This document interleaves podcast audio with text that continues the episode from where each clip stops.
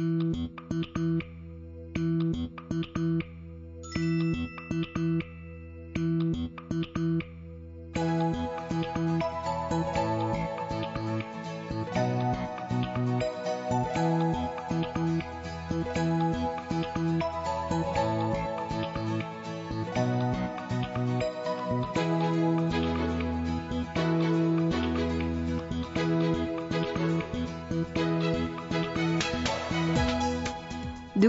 메시지 주고받은 걸 캡처해서 인터넷에 올렸더라고요. 그냥 딱 봐도 남자가 여자를 참 좋아하는 것 같습니다. 대화는 이렇게 시작하죠. 넌 정말 예뻐. 고마워. 있지. 생각해 봤는데, 이제 우리 사이에도 뭔가 좀 특별한 게 있었으면 좋겠어. 이거 남자 목소리예요? 어, 나도. 정말? 정말이지? 예를 들면 어떤 거? 음, 벽? 세상 모든 사람이 커플이 아닌 이유가 여기에 있는 거죠. 한쪽은 다가가려 하지만 한쪽은 자꾸 멀어지려고 하고, 한쪽은 말랑말랑한 사이를 원하지만 한쪽은 두께 10m의 단단한 시멘트 벽을 만들거든요. 보고 싶은 밤 구은영입니다.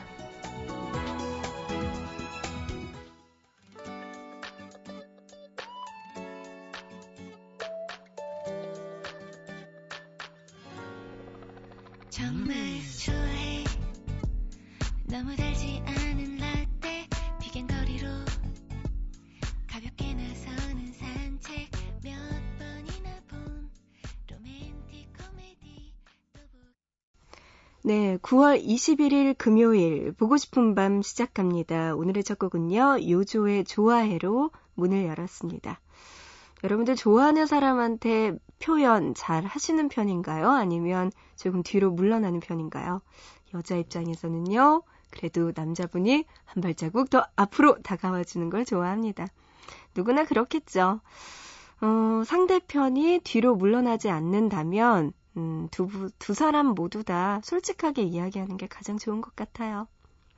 자, 오늘의 보고 싶은 밤 이렇게 시작합니다. 문자 보내주세요. 짧은 문자 한 건에 50원, 긴 문자는 한 건에 100원의 정보 이용료가 추가됩니다. 우물정자 누르시고 8001번, 샵버튼 누르고 800 하나로 보내주세요. 또 인터넷 하시는 분들 보고 싶은 밤 홈페이지 들어오셔서 사연과 신청곡 게시판 그리고 미니에 글 남겨주시고요. 스마트폰, MBC 미니 애플리케이션으로 참여 가능하니까요. 여러분들 신청곡과 사연들 지금 보내주세요. 자, 노래 두곡 됐습니다. 에피톤 프로젝트의 선인장, 그리고 제주소년의 팅커벨.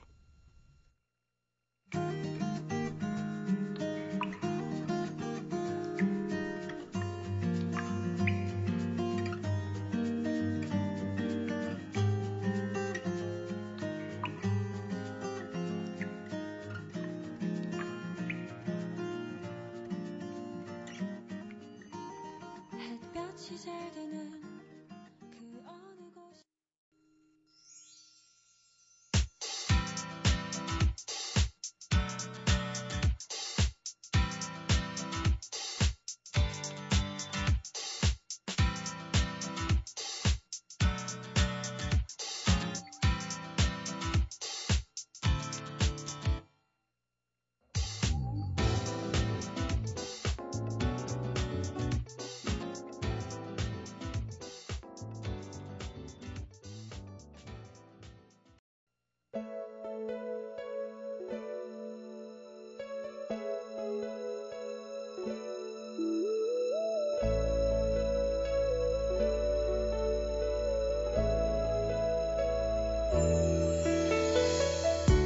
스웨덴의 도시 말메. 조선업으로 세계를 주름잡던 당시 말메의 명물은 거대한 크레인이었다고 한다. 크레인이 서 있는 바닥 면적은 축구 경기장 크기. 한 번에 들어올릴 수 있는 무게는 1600톤. 세계 최대의 크레인이었다. 하지만 우리나라와 일본에 밀려서 조선업이 쇠퇴하고 결국 조선소가 문을 닫게 되자 이 거대 크레인은 매물로 나오게 된다. 하지만 아무도 사가려는 곳이 없어서 결국 우리나라 한 기업에 팔리게 된다. 그것도 단돈 1달러에. 크레인이 해체되어 배에 실리던 날, 시민들은 몰려나와 배웅을 했다. 스웨덴 국영방송에서는 장송곡을 틀었고, 말매가 울었다라는 기사를 내보냈다. 그래서 이 크레인의 이름은 말매의 눈물이 되었다. 말매의 시민들이 흘렸을 눈물. 그것은 경제 성장과 풍요로움, 영광의 순간들에 안녕을 구하는 눈물이었을 테고, 앞으로 힘든 불황의 시기를 헤쳐나가야 한다는 걱정의 눈물이었을 것이다. 말매의 눈물을 두고 우리나라에선 이런 칼럼들이 나왔었다. 우리도 스웨덴 말매의 전철을 밟아선 안 된다고. 몰락은 한순간이니 더 노력해야 한다고. 그런데 말매는 그렇게 끝이 났을까? 과거의 영광을 그리워하는 쇠락의 도시로. 말매는 조선업으로는 끝이 났지만 도시는 새롭게 변신했다. 버려진 공장지대에는 IT 산업이 들어섰고 도시는 친환경 에너지를 쓰는 미래지향적 탄소 제로 도시로 재탄생했다. 떠났던 사람들이 돌아왔고 관광객들은 더 많이 늘어났다. 끝이라고 생각한 곳에서 그들은 새로운 시작을 본 것이다. 언제나 끝은 두렵고 깜깜하지만 그 앞에는 어떤 것이 펼쳐질지는 모른다. 어쩌면 훨씬 더 괜찮은 시작이 될 수도 있다.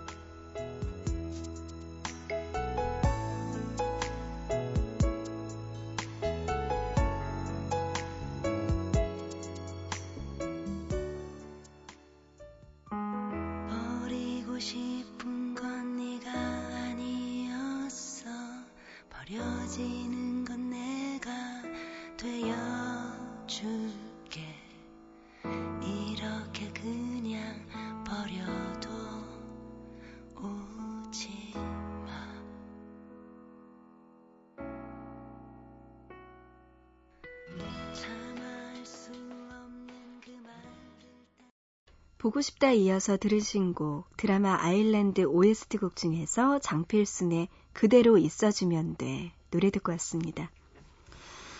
문자로 2829님 요즘 자꾸 정신을 집에 두고 나가요. 어제는 카드 인출기에 카드를 넣었는데 자꾸 안 들어가는 거예요. 답답해서 성질 내면서 카드를 보는데 그건 제 주민등록증이었죠. 아, 왜 이러는 걸까요? 하셨어요. 그 요즘 CF 중에 정신 차려! 이거 있잖아요. 음료 CF. 그 일들 한 번쯤은 다 겪어본 일들 꽤 있을 텐데 2829님이 요즘 진짜 그런 때인가 봐요.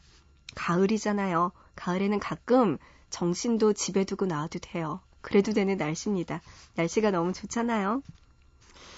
1877님, 오늘 버스가 급하게 출발하는 바람에 아주 추하게 넘어졌어요. 한 아주머니께서 학생 괜찮아? 하시는데 그냥 기절해버리고 싶었답니다.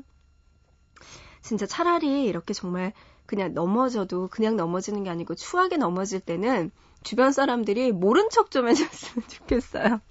괜히 가서 어머 어머 괜찮으세요 이러면 일어날 때 정말 부끄럽잖아요. 차라리 뭐 다른 사람들이 못 본 척 해주면 얼른 쓱쓱 털고 일어나서 구석에 가면 될 텐데 말이죠. 그죠?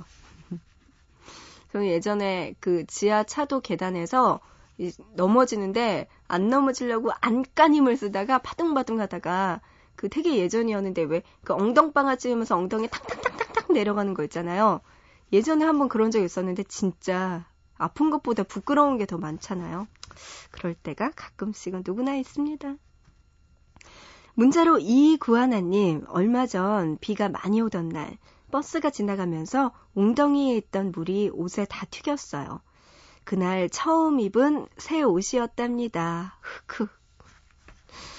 아, 그럴 수 있죠. 새 옷, 그리고 새 운동화. 언젠가는 더러워지죠. 음, 너무나 아쉽네요. 흙탕물 튀었을 텐데, 그죠? 28, 아, 2282님은요, 살짝 졸리기도 하고, 배도 고프고, 뭘 먼저 할까요? 잠을 먼저 잘까요? 아니면 밥을 먼저 먹을까요? 하셨어요. 진짜 딜레마죠? 잠을 먼저 자려고 해도 배가 고파서 잠이 안 오고요. 밥을 먹고 나면 배가 불러서 잠을 금방 못 자요. 뭐가 좋을까요? 살짝 밥을 먹고 푹 자고 일어나서 다시 먹기. 저 같으면은 요렇게 할 것 같아요. 3928님, 언니, 덥다고 힘들어하던 게 어제 같은데 벌써 밤에는 춥네요. 이렇게 계절이 바뀌고 저는 또 한 살 더 먹겠죠? 갑자기 슬퍼요. 흑흑 하셨습니다. 계절 바뀌어서 가을이 오는 거, 이거는 참 좋은데, 한 살 더 먹는 건 정말 슬픈 일입니다. 그래도 3928님 저한테 언니라고 하시는 거 보니까 아직 괜찮습니다. 나이 먹는 거 두려워하지 마세요. 괜찮을 거예요. 자, 노래 두 곡 듣습니다. 김범수가 피처링한 윤건의 갈색머리, 그리고 0613님의 신청곡, 김동률의 다시 사랑한다 말할까.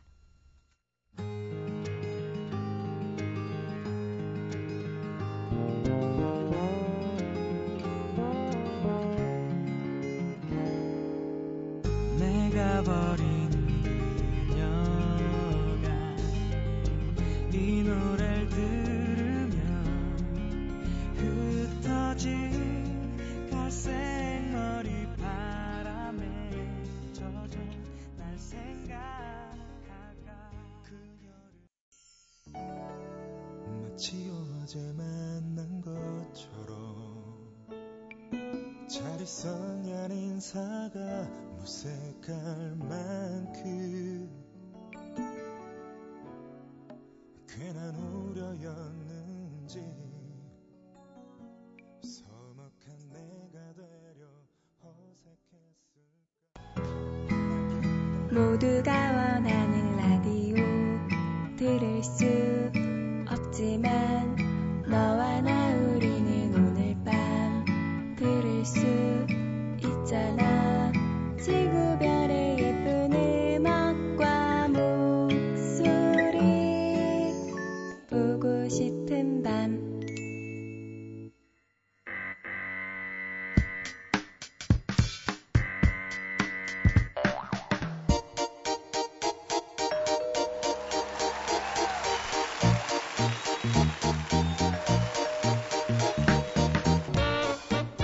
매주 하나씩 우리들의 일상에서 흔히 쓰이는 단어들을 골라서 우리가 몰랐던 이야기, 알고 싶었던 많은 이야기들을 들려주는 시간이에요. 단어 사용 설명서. 이번 주 함께하고 있는 단어는 거울입니다.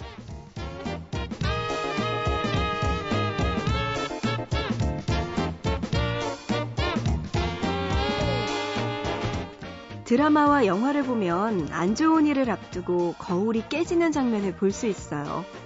예로부터 거울을 깨뜨리면 집안이 화를 당한다는 말이 있을 정도로 깨진 거울은 불길함의 상징이었죠. 그래서 백년 해로를 약속했던 부부가 헤어지는 일을 파경이라고 부릅니다.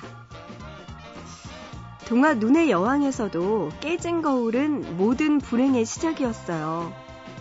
어느 날 악마가 만든 거울이 깨지면서 거울의 파편들은 사람들의 눈과 마음으로 파고듭니다. 그리고 사람들은 점점 차갑고 잔인하게 변해갔죠. 작은 도시에 살던 소년 카이와 소년 게르다. 카이의 눈 속에 파고든 거울 파편은 다정하던 카이를 얼음처럼 차가운 아이로 만들고 얼마 후 눈의 여왕은 카이를 여왕의 성으로 데려갑니다. 소녀 게르다는 카이를 찾아 길을 떠나고 결국 그녀의 따뜻한 마음은 여왕을 물리치고 카이의 가슴과 눈에 박혀 있던 거울 조각은 빠져나왔죠. 자, 이처럼요, 불길함의 상징인 거울. 하지만 예술과 만나면 얘기가 좀 달라집니다. 몇 년 전 종합예술전시회 베니스 비엔날레에서는 조금 특이한 전시실이 공개됐는데요. 바로 거울의 방이었습니다. 거울의 방 안에는 특이하게도 깨진 거울들이 가득 전시돼 있었죠. 똑같은 거울을 똑같은 작가가 똑같은 힘으로 내리쳤지만 그 모양은 다른 형태로 남아 이 세상에서 하나밖에 없는 거울을 만들어내고 있었습니다. 이건 단순히 깨진 거울이 아니라 우연성으로 인해 예술이든 삶이든 똑같이 반복되지 않는다는 것을 의미하고 있었습니다. 멀쩡한 거울이 아니어도 여전히 세상을 비출 수 있고 오히려 예술 작품의 가치를 갖고 있는 깨진 거울들은 사람들에게 많은 생각을 하게 했죠. 자, 깨진 유리가 만들어낸 예술 작품 여기 또 하나 있네요. 필라델피아 예술가 아이제이아 자거의 매직 가든인데요. 1994년부터 그는 아내와 함께 버려진 것들을 모아 멋진 정원을 만들었습니다. 깨진 유리병, 깨진 도자기, 그리고 깨진 거울에 모자이크 기법 이용을 이용해서 말이죠. 이렇게 아무 쓸모 없는 깨져버린 것들은 아름다운 벽과 터널을 만들어 누구나 보고 싶어 하는 정원이 되었습니다.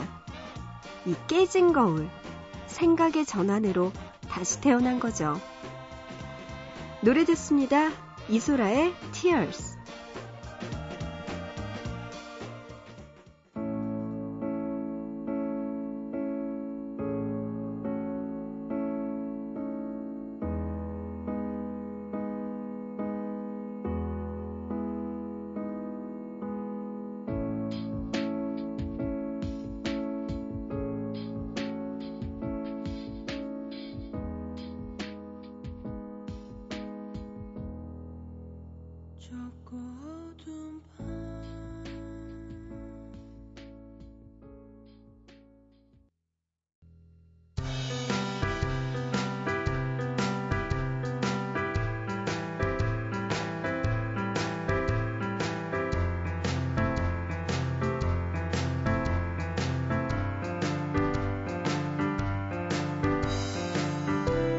보밤 가족들의 휴대전화에 잠들어 있는 재미있는 문자를 소개해드리는 시간입니다. 문자놀이.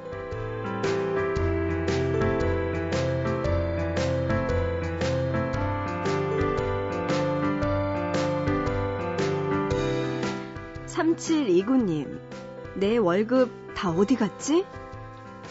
제 동생이요 월급 받은 지 일주일 만에 빈털터리가 됐다네요. 가을 옷 몇 벌 사고 가방 하나 샀을 뿐이라며 말이에요. 동생아, 그 이유를 너만 몰라.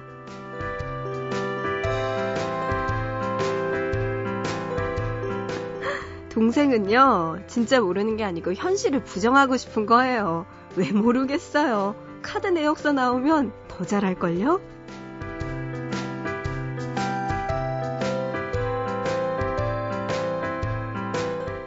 1009님, 우리 타로 보러 가자.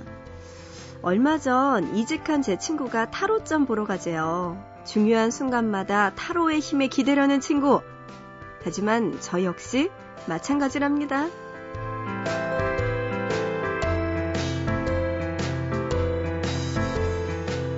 음, 그렇군요. 어허, 어딘가요, 거기가? 용한 데 있으면 우리 공유하자고요.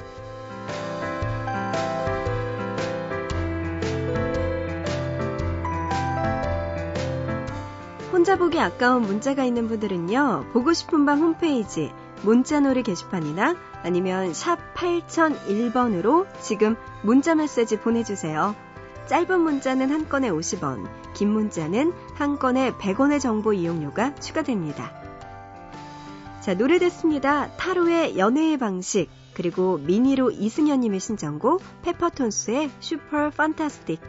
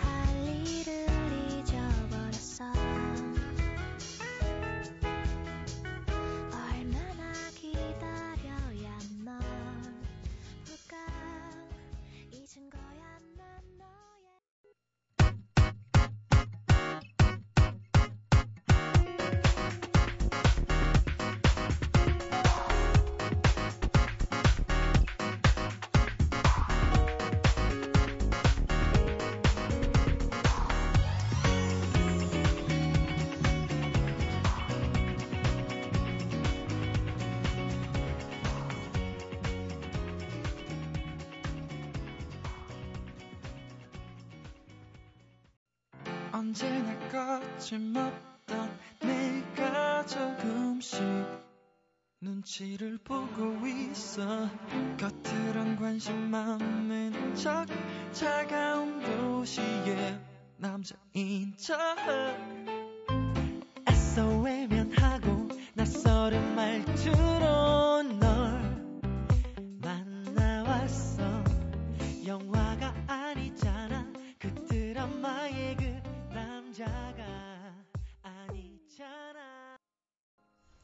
네, 타로의 연애의 방식, 그리고 페퍼톤스의 슈퍼 판타스틱에 이어서 이승기의 연애 시대까지 노래 세 곡 들으셨습니다. 밤밤밤밤 보고 싶은 밤. 밤밤밤밤. 듣고 싶은 밤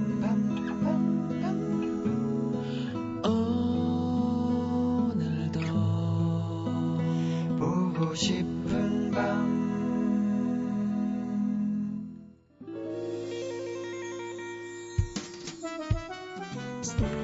금요일에 함께한 보고 싶은 밤.